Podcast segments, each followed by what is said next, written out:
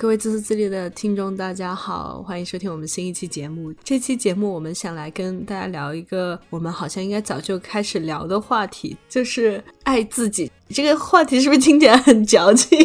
这也就是我们到现在才录这期的原因。最近这个五二零又来了嘛？我觉得每年大家都有过不完的情人节，但是呢，并没有一个节日说是要你啊来爱自己的。好像提到爱自己这个概念，都觉得很羞耻啊，有一种自恋，或者说好像是没有人来爱我，所以我要爱自己的那种感觉。所以今天就想来和大家就泛泛的聊一下爱自己，就讲一讲我们对这个概念的理解，还有就是。我觉得在爱自己这个路上是有很多绊脚石的，所以也列举一些这种常见的绊脚石吧。也欢迎大家在评论里面来和我们分享一下你对爱自己这个概念的理解。可能大家都觉得爱自己矫情，是因为它好像是一个听起来很大很空的一个概念嘛。但其实它是有一个很实用的点，就是如果你是一个很清醒并且爱自己的人的话，你是很难被 PUA 的，所以它有保命的作用。嗯，补充的好，这个真的很重要。除了这些感觉之外，哈，还有一些就是实实在在的绊脚石。我列举的第一个绊脚石是自卑，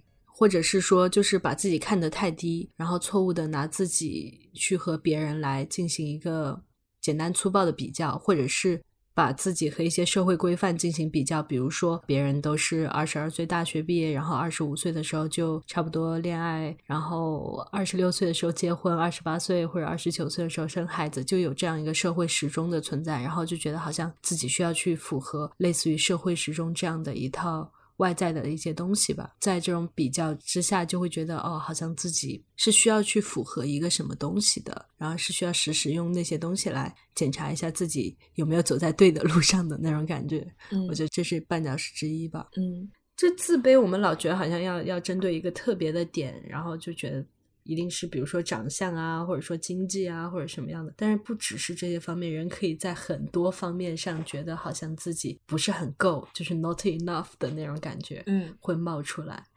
然后我觉得那个就是爱自己这个路上的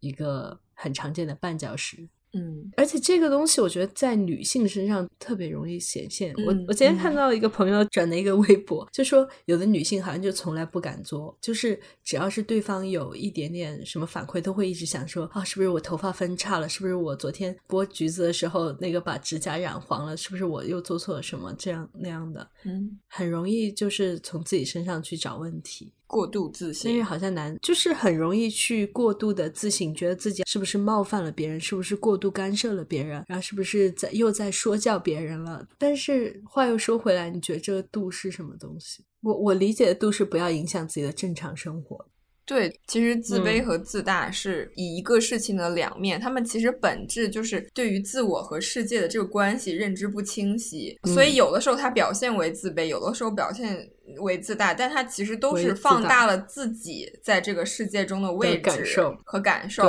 然后可能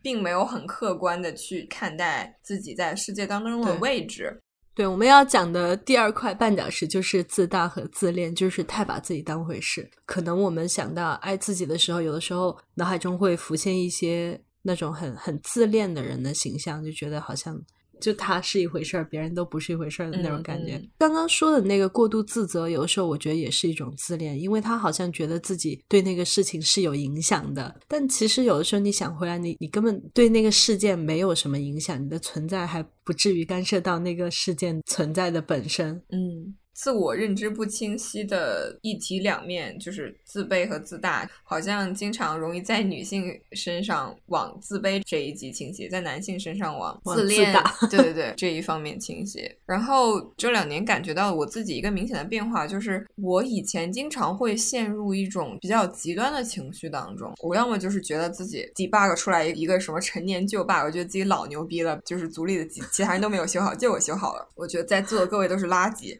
要么就是觉得犯了一个什么特别低级的错误，或者说突然在某一天看到自己的照片，就觉得，哎，我操，我怎么这里这么不好看，什么什么，然后就就突然开始怀疑人生，就觉得我一无是处，就很容易去放大或者泛化某一种情绪。但这两年我就会觉得自己就有点像在水里漂浮的球一样，就是我也不会飞起来，但我也不会沉下去，可能你把我按下去，我一下就弹上来了。比如说，可能我我在工作中有一个什么失误，我也会难过，也会自责，但可能就是那个。度就它不会那么的一直泛化到或者放大到说我对自己存在本身的一种质疑或者怎么样，它就是被控制在一个很外围的一个范围里面，就是说哦这件事情我没有做好，然后可能下一个小时我一转头一想，哎。但我也还挺不错的呀，就算我怎么怎么样，但是怎么怎么样，因为我就鼓励大家多用这种句式去思考问题。什么，就算我今天看起来有点胖，什么过去一个月吃的有点多，但我还是一个不错的人啊。鼓励大家沉浸在对自己的自我批判当中的时候，多用这种虽然但是的句式去想问题，然后想着想着觉得，嗯，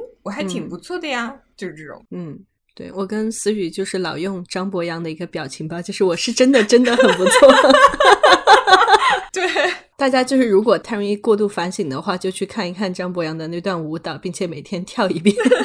你是真的真的很不错。嗯，我觉得特别是青春期的时候，就是会有点放大自己的存在感，会觉得自己，比如说穿的衣服后面有一个褶的地方，或者说自己的呃书包上有一个印记，总会觉得别人会看到，然后会觉得好笑，自己会觉得很丢脸。但其实自己的存在并没有那么显眼。如果你客观的把自己放回到自己所属的那个世界里，大部分人是没有功夫、没有时间和精力去注意到你衣服后面一道褶皱，或者是书包上的一个点的。而且这个真的是太。小的事情，但是好像在青春期的时候，就总会假设自己是他人目光的中心，或者说自己是处在别人的目光之下的，然后就会去想象目光的另一端的别人会怎么想、怎么看自己，对自己有一套约束的那种理论一样。我不知道别人有没有这种，但是我自己之前真的还蛮严重的，会过度的去想说别人会怎么看，或者说放大这种后果，觉得别人是不是不喜欢我，或者说谁谁谁。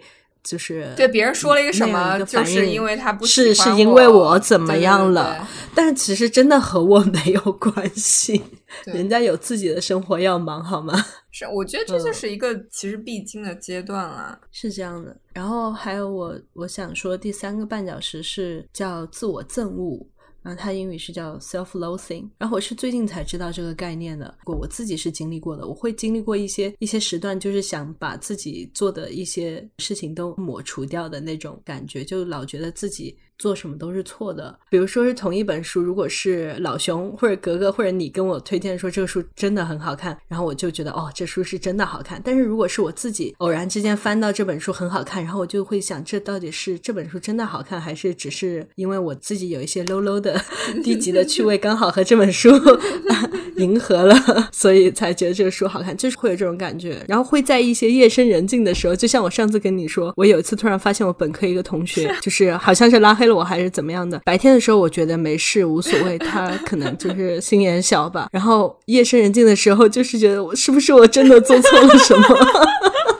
像前面我们讲到的自卑和自恋，多少是有一点自己和世界还是发生了关系。就比如说，你是经历了一个在公众场合发生的事件的时候，然后对自己有一些这种印象，或者说对自己有一些看法什么的。但是这种自我憎恶是完全可以发生在私下，就是夜深人静的时候，什么也没有发生，就突然觉得哦，自己三年前发的这张照片好土，讲的这段话好烂俗。我突然想到的那种羞耻感，你懂吗？呃，我可能有有类。似或者共鸣的一个事情是，呃，有一段时间就是我在佛州嘛，然后那段时间就是遭遇到一些不好的事情，就是被一个就是有点变态和偏执的一个同学骚扰和散布一些关于我的谣言，然后我那个时候其实挺受伤的，然后我也根本不知道怎么应对，就是因为我觉得我之前就是一个温室里的花朵，就我觉得我遇到的朋友人都很 nice，所以我根本就没有。对人的防备之心啊，什么什么，就是我也不知道要怎么去面对这个局面。但是我我就是觉得是我自己没有保护好我自己，所以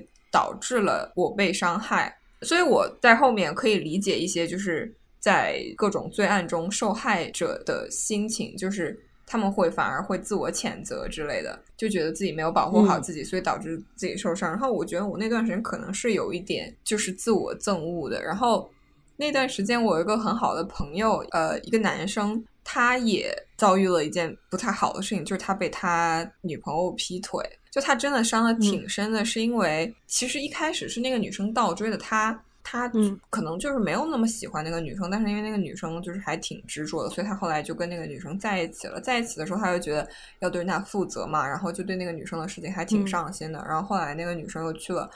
啊别的城市工作什么，然后反正就我老铁就帮他忙前忙后的。结果就嗯有一次去看他女朋友的时候，发现他女朋友其实这半年来一直就是出轨。他就说当时在他那个女朋友的 apartment 里面就。一个男生，他就反正就是直接哭了，就是类似于抱头痛哭那种的，就是不知道怎么去接受这个事情。然后我就觉得当时我俩其实都有点 self-loathing。然后他就有一次自己开车去了一个周边的一个城市吧，反正就是没有人认识他。然后他就在大街上喝了酒以后游荡，然后随便的找人家聊天这种的。他就觉得，哎呀，他。好讨厌自己，然后他只有在这种没有人认识他的时候，他就觉得好像可以忘掉自己的经历，这样就是没有被自己对自己的讨厌追赶上这样子。然后我当时就跟他讲说，这就是我为什么需要朋友，因为我们的朋友不会像我们讨厌自己一样讨厌我们。嗯，我觉得可能那一段时期是我会对这个概念比较有共鸣吧。嗯。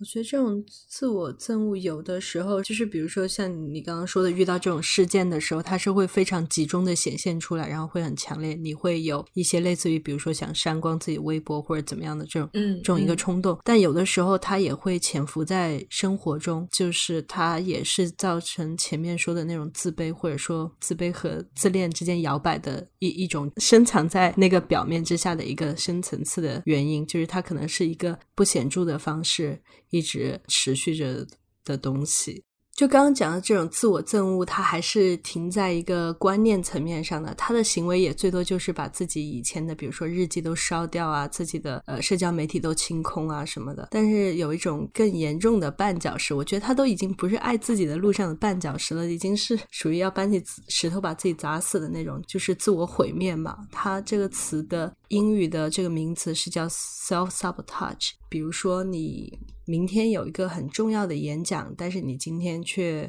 一直拖着不去写那个演讲稿，好像是要故意把这个事情搞砸的那种感觉。或者说你在约会的时候，明明是一个你很喜欢的人，但是你却好像抑制不住的要有一些好像要把这个事情搅黄的那种冲动，就是故意破坏自己的计划吧。我觉得其实不是故意，你不是故意去把一个事情搞砸，而是你无法控制自己把这件事情做好，是这样。我看了解释说，这个原因是因为人在面对巨大的变化的时候，有的时候和把这个事情搞砸，但是自己感觉有这种掌控感，就是这是我搞砸的，是我控制的，是我熟悉的这种感觉，相比之下，和我去做那个事情到底做不做成是悬而未知的之间，他选择了那种熟悉感和掌控感，所以会去选择说去耽误，去把那个事情 sabotage 掉。我懂了，我懂了，就是与其让别人来否定我，不如让我自己否定自己，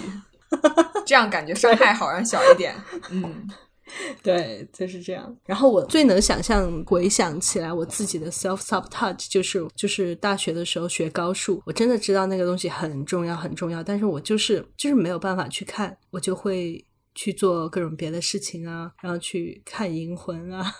然后去逛花鸟市场啊，就是不去看高数。只要能不去看那个书，我就绝对不会翻开那个书。我我知道会挂科，或者我知道会怎么样，但是好像觉得自己多少有点掌控感。但如果我都花时间去学了，我都已经那么痛苦了，然后我最后还还是得到一个痛苦的结果，而且还是别人给我的痛苦的结果，我就会觉得好像更会更严重一样。嗯，它的毁灭性的程度是在于就是。就大的事情上极极端的事情，比如说求职也好，或者说是就是升学考试也好，这种事情让他他有一个很大的影响嘛。但是有的时候就是就是面对人生无数的小选择的时候，我们可能会。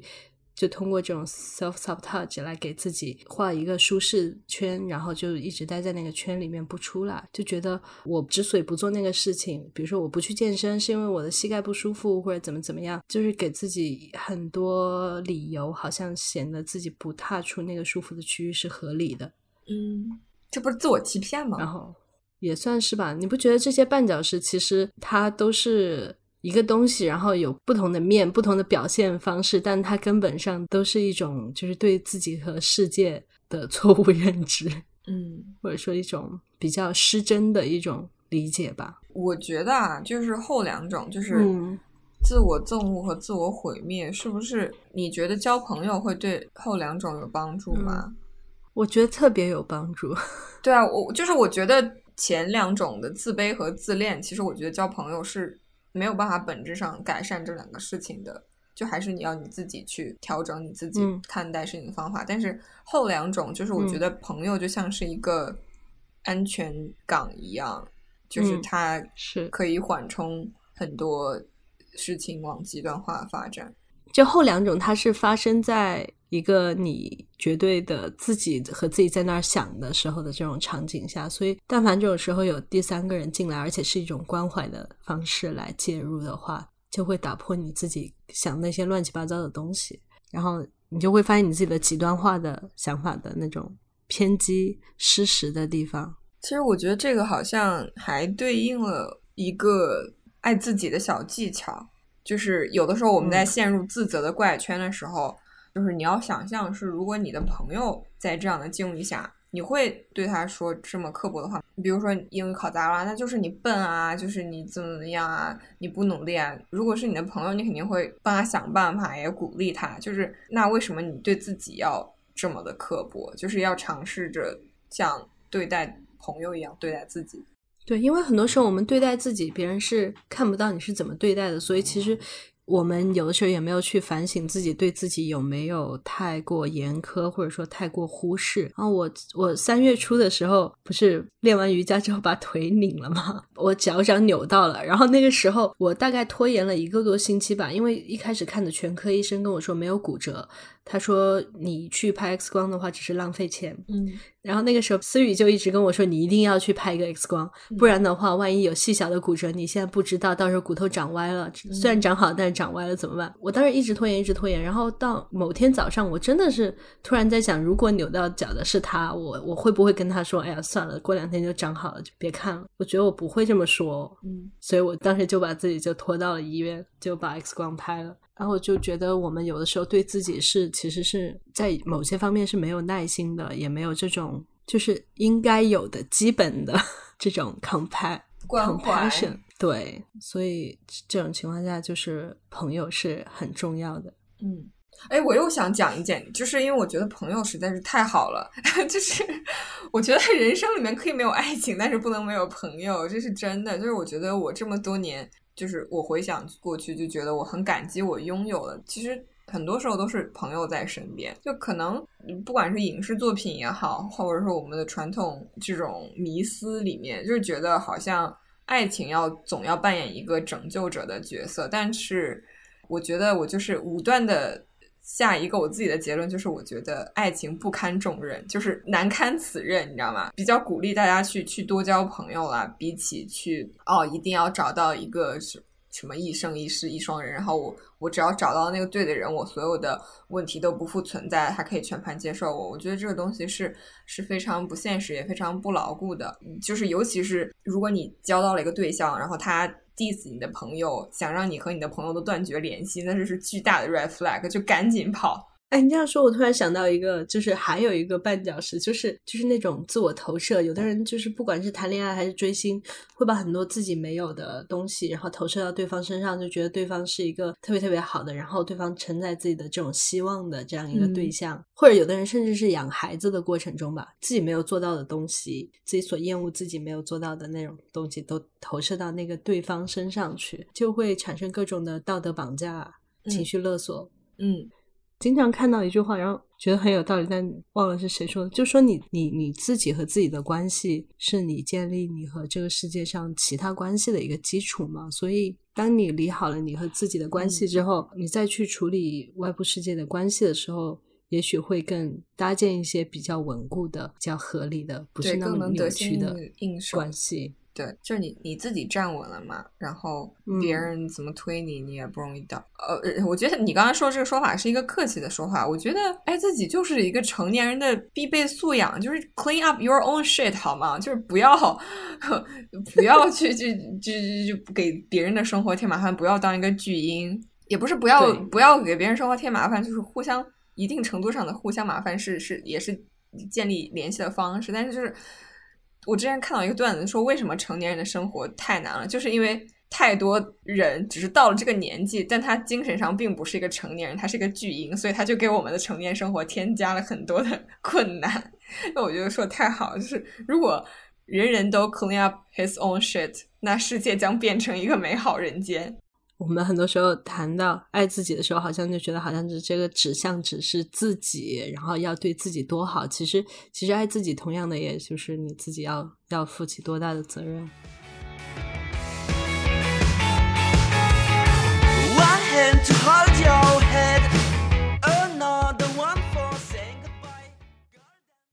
我对爱自己的第一个理解是，你要相信自己有这种基础的能力，就基本的对这些事情负责任的能力，就是对你应对日常生活的事情，你是有这个责任和这个能力去应对的。很多时候我们会低估了自己应对一些挫挫折的能力，然后就会转向去逃避啊，或者说就是陷入一些情绪里面，然后不是说正面那个问题。但是，当你有了这种基础自信之后，你去做一下，就哪怕你是失败了，和那个你所害怕的东西过过招了，然后你会知道下一次去怎么应对它。之前聊顾月的那一期的时候讲的那个，呃，try again, fail again, fail better。嗯，哦，所以这个是基础自信的意思吗？你大概的知道自己就是作为人 有的一些基础的。今天今天成功起床了，今天走路走的也很不错，呼吸也很平稳，是吗？今天差不多吧，就是你刚刚说的，就是 clean up your own shit 的那种基础能力。然后第二点我列的是说，就是合理的自我认知，这个和自我期望的区别是在于，这个自我认知是说对自己的喜好和自己做事情的有一个就是倾向性，嗯，有一个大致的了解。我我觉得我自己在二十五岁之前，就是对自己有非常多、非常多、非常多的误解。那种误解的感觉，就像是什么呢？就就那天熊旭他对象就说，我以为我在开的那辆车比我实际在开的这辆车大很多，所以我每次比如说我倒车要出去的时候，我都会很那个小心。但其实我明明就是很很轻松的就能过得去，但是我会费很大力气往后退，然后再往前面这样开出去。哦。然后他其实是在说一个很实际的东西，但是你突然觉得这个对，但我突然觉得形而上了啊，突然形而上了。嗯，我觉得我以前也也会这样，就是怎么说？这个又说回到对自己诚实上面，就是当时对自己的认知没有以自己的真实的感受为一个基础，而是说哦，别人都是这么感受的。比如说，别人都喜欢民谣，别人都喜欢某某乐队，嗯。而且这个人喜欢的其他东西和我都一样，那我好像也就应该是喜欢这个东西的。比如说，我周围的人都喜欢早睡早起，所有人都是觉得早早睡早起效率更高，那我也应该要去喜欢早睡早起。但后来我就发现，我自己就是偏向于晚睡晚起效率更高。我就是在晚上的时候头脑更清醒，然后各种生物的机能都都好像更好用一些。以前的时候就。没有对自己的喜好有一个怎么说，没有一个准确的认知吧，就就就有一个想象中的自己喜欢的一些东西，还有觉得自己会因为要去迎合一些人而假装自己去喜欢的东西，去看的文章，去了解的理论，但是自己其实那些东西并没有真正的打动我作为个体的存在，也没有跟我建立一个 connection，就是那种东西并不是真实的，并不是诚实的。然后现在的话，我觉得我好像就会大概知道，说自己就是有这些偏向性的，自己不会再去假装和对自己有那种误解。嗯，你说这个，我想到就是另一个角度，我觉得年轻人自我认知不清晰的一个表现，就是经常会承诺或者答应自己做不到的事情，就你不知道自己到底几斤几两。比如说我吧，我就是一个非常。喜欢迟到的人。然后我我就记得有一年回老家和几个朋友团聚嘛，然后他们因为跟我相处太久了，就就就非常知道我是什么德性。当时我们约着一起吃火锅，我们四个人，他们仨拉了一个小群，在那个大群里面跟我说啊，十一点到。其实他们三个都说咱十二点到就行了，反正。你知道的，思雨他自己会 会迟到一个小时，那我们不就刚好都一起到吗？完了，他们三个想完以后就觉得，哎呀，天衣无缝，觉得自己好天才。结果那天我不知道怎么回事，真的按时出门了，而且那天还下雪，是冬天。我当时就一个人在大雁塔 吹冷风，还下雪，就。傻等他们等了一个小时，但我觉得这个其实就是一个狼来的故事，就是因为我迟到太多次了，以至于在大家心目中建立了很不好的影响。因为我总觉得我是可以按时到的，所以很多时候我会答应一些啊，比如说几点几点到，但其实我确实是做不到。然后那可能这样不仅会让别人不爽，可能在别的场景下，比如说我帮答应帮别人一个什么忙啊什么的，但实际上我后来很累了，我做不到。那其实我。也会觉得自己是一个很差劲的人，就其实这样双方都不开心。所以说，对，就是我觉得知道自己几斤几两，然后没有金刚钻就不要揽瓷器活儿。我之前就是回家的时候也是会这样子，就是会，就是第一年大学回家的时候会一天约。四五波完全就是没有交集的那种朋友，然后自己妄想能在一天见完所有人，并且并且展开灵魂深度的 讨论的那种，然后结果发现就是各种日程冲撞，就当时就会幻想自己好像呃两点到四点一定能见完一波人，并且只花十分钟就到达一个距离二二十分钟远的地方，然后去见下一波朋友。后来就发现，其实回家之后就大概四五天见见一两个朋友，就这个密度就差不多了。就是我，我以前是一个一直需要睡午觉的人，从小学到高中，我们都是早上就是十二点钟下课，然后要到两点半才上课的，所以我永远都会睡一个小时的午觉。然后到了上海之后读大学，周围没有任何人睡午觉。就搞得我觉得好像睡午觉是一个很懒惰的行为。就是到了读研究生的时候，我的室友他们也不睡午觉，我就觉得好像我也不应该睡午觉，然后就整整个人的效率都非常的低下，就在不睡午觉的所有的下午做的事情都觉得就魂不守舍的。后来最近这两年，我就觉得豁出去了。我在能睡午觉的时候，在 working from home 的时候，就能睡午觉的时候，一定要睡午觉。我觉得哇，整个人神清气爽，感觉一天的效率就是嗖嗖嗖的就上去了。就是这么简单的一个事情，我却花了这么多这么多的时间去认识它。嗯，我觉得也蛮有意思的。其实，其实每个人都是有自己的形状的嘛。可能我我们总是想要把自己去削成一个方方正正那样子，去符合一个所谓的就是。完美人设的模板，但其实那样是不可能的，是一个是一个 逆天而为的行为，所以就是可能就是还是要去承认自己就是有一些就是奇奇怪怪的形状，然后不要想着去和自己的天性对抗，而是说，比如说你说我我你是一个呃晚起晚睡的人，那就把重要的或者说想一些需要集中力益。好的任务就安排在晚上就好了，就是也并不用去强迫自己早起早睡这样子，因势利导嘛。对，哎，我突然发现这个其实就连到下面那一个点，也就是自我期望管理。对，我觉得这种自我期望的管理，最开始就是你要了解自己的喜好和偏向嘛，然后同时你也是接受自己的有限性，知道自己不能一天吃八顿饭。不要去规划一些自己做不到的事情，不可能两个晚上就自学完高数的 所有的内容。我我记得你之前有说过一个，就是对别人的期望管理，就比如说对父母啊，或者对一些其他的人的这种期望管理，我还挺想听你讲讲，就是特别是对父母的期望管理。对父母的期望管理，其实主要好像出现的问题也一般都不是说子女对父母的期望管理吧，而是而是。父母会有很多的期望投射在子女身上，就是想要让子女去过自己想的那种好的生活，就这种心情我是可以理解的呀。但是，就是其实是不管是父母去企图控制子女，还是说恋爱关系中的人一方去企图控制或者改变另一方，就是我觉得人和人之间。最有可能改变的就是说，你们两一个关系中的双方，你们是如何相处的。就我觉得这个是双方可以商量着来的。但是就是不要有一种幻想，就是可以去改变一个人的本质或者他生活的选择。就因为每个人都是，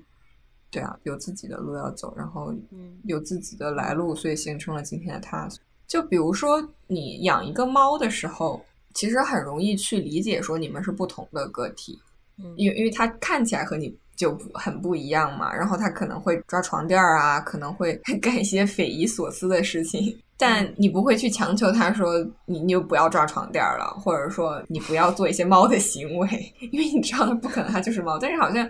因为人和人之间相处的时候，我就觉得哎，好像我们长得也一样嘛，那为什么他不可以和我一样的去生活？就这个就会比较难以理解。对，嗯，我其实刚才想说那个就是。就所谓的对他人的期望管理，应该换一个表达方式，就是像你刚才说，我们有不同的形状嘛。在我看来，就是年轻的时候不爱自己的一种表现，就是去幻想自己可以去改变这个形状，或者说有的时候别人就是去挤压你的这个形状的边界，或者说试图要去改变你的形状的时候，你接受了，结果你自己也改变的很痛苦，而且你也知道这不是一个长久之计的那种情况下。你要怎么样去反击，或者说就是弹回去？就是你要怎么去守住自己的这个形状和边界？我觉得也是一个爱自己的一个一个实践吧。但也不是说让让大家油盐不进，变成一个很固执的人啊。就是 就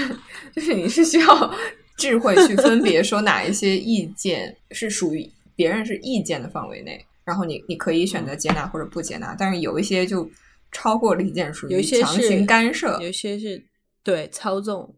对对对，那种就不行。我觉得爱自己的话，你你对自己的这种关怀是是有韧性的。这个就说到你刚才说的，要要要区分哪些东西是意见，哪些东西是要操纵你的。我觉得就是在我们遇到困难的时候，你也。你也要去区分哪些事情、哪些痛苦，你是要去主动的承担，然后来完成一个事情的。你不能说哦，我因为爱自己，所以我不去吃任何的苦，不去做任何的事情，不让我的这个自己受一点点委屈、一点点那种苦痛，然后就什么都不去做，而是要相信你的这个自己是有是有这种韧性的。你是，如果你有有一些目标的话，你是可以去吃苦啊，然后去让渡一些短暂的快乐，去做那样的事情的。就我看你写这个任性这一点的时候，我以为它就是三个字“等风来”。因为人生，我想说它不是一个编好的脚本或者爽文，它其实就是会有磕磕绊绊，然后不尽如人意的时候。然后有的时候它会很丰盛，有的时候它会很贫瘠。但是就是你要相信的一件事情，就是就是最难的时候是会过去的。然后你就只要等着那个时候到来。有时候是这样，但有的时候也是需要你主动的去做一些事情，也不是完全躺平等它过去，就是看具体的情景了。对对对，我说的不是什么都不做，而是说就不要放弃嘛，因为有的时候可能现实的境遇太难了，就有点破罐破摔了。就是就是我觉得不管什么时候都不要失去一种希望吧。嗯，留得青山在，不怕没柴烧。嗯，然后我要讲最后一个，就是对爱自己的最后一点理解，我写的是自洽。就我很羡慕那种自洽的人嘛，因为我总是发现就是自己有很多自相矛盾的地方，嗯，然后我觉得一个人能自洽的时候，能活得很舒展，他能把自己的精力用出去，同时又能在一些地方收回这种精力来，然后就整个人不会是很枯竭的状态，反而是一个作为有机体的存在。我觉得这个自洽这个词是不是替换成知行合一会比较好？就是。它不完全是一个中性的词汇，有点泛。对，就是因为自洽也可以是自欺欺人啊。我通过自欺欺人实现自洽，但可能知行知行合一就是有一种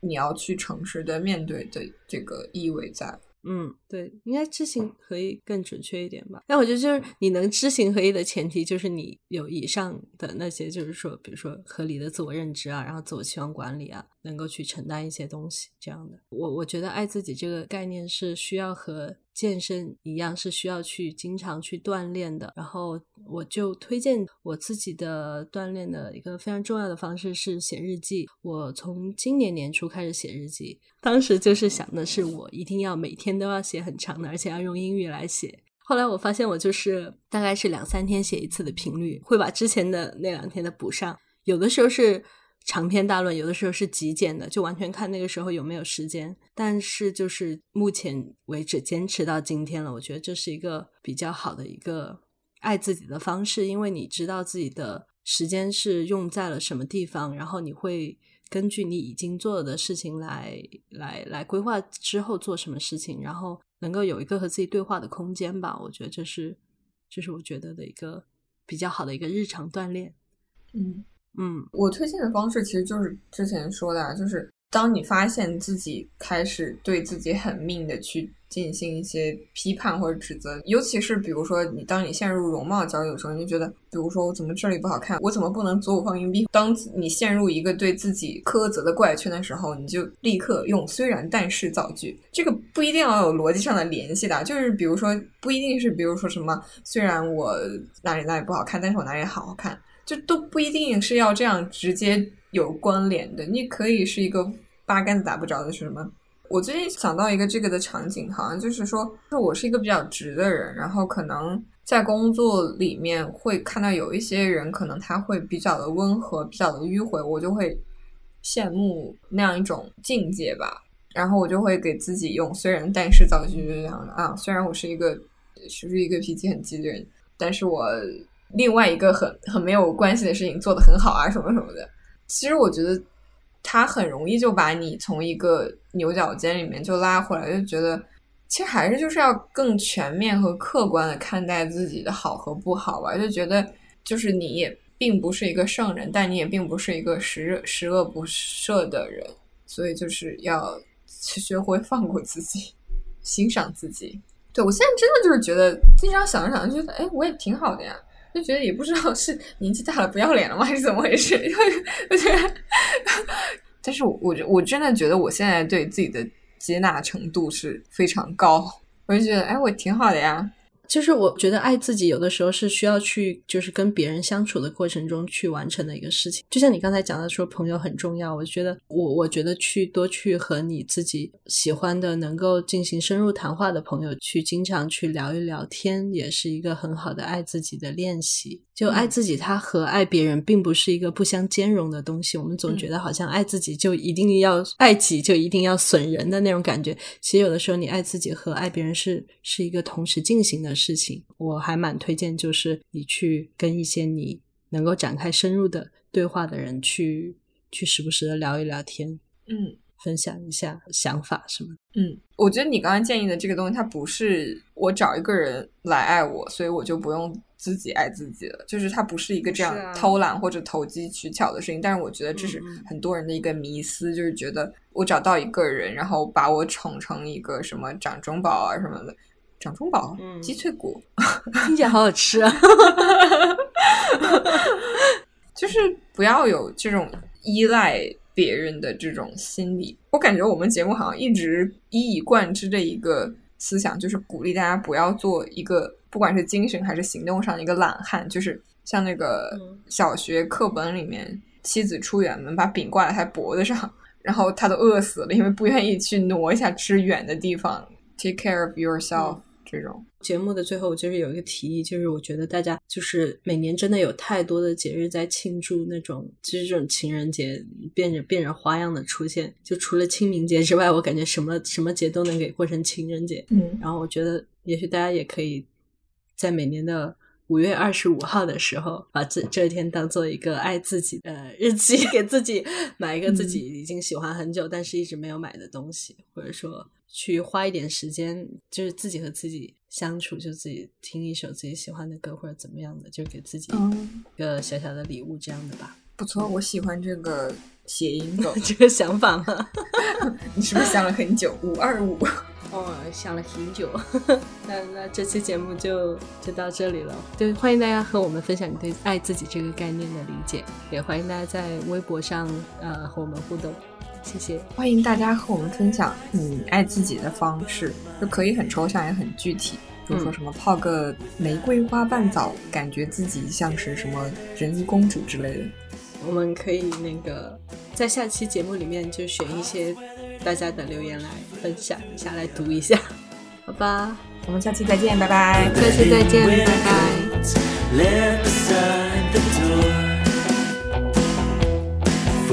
拜。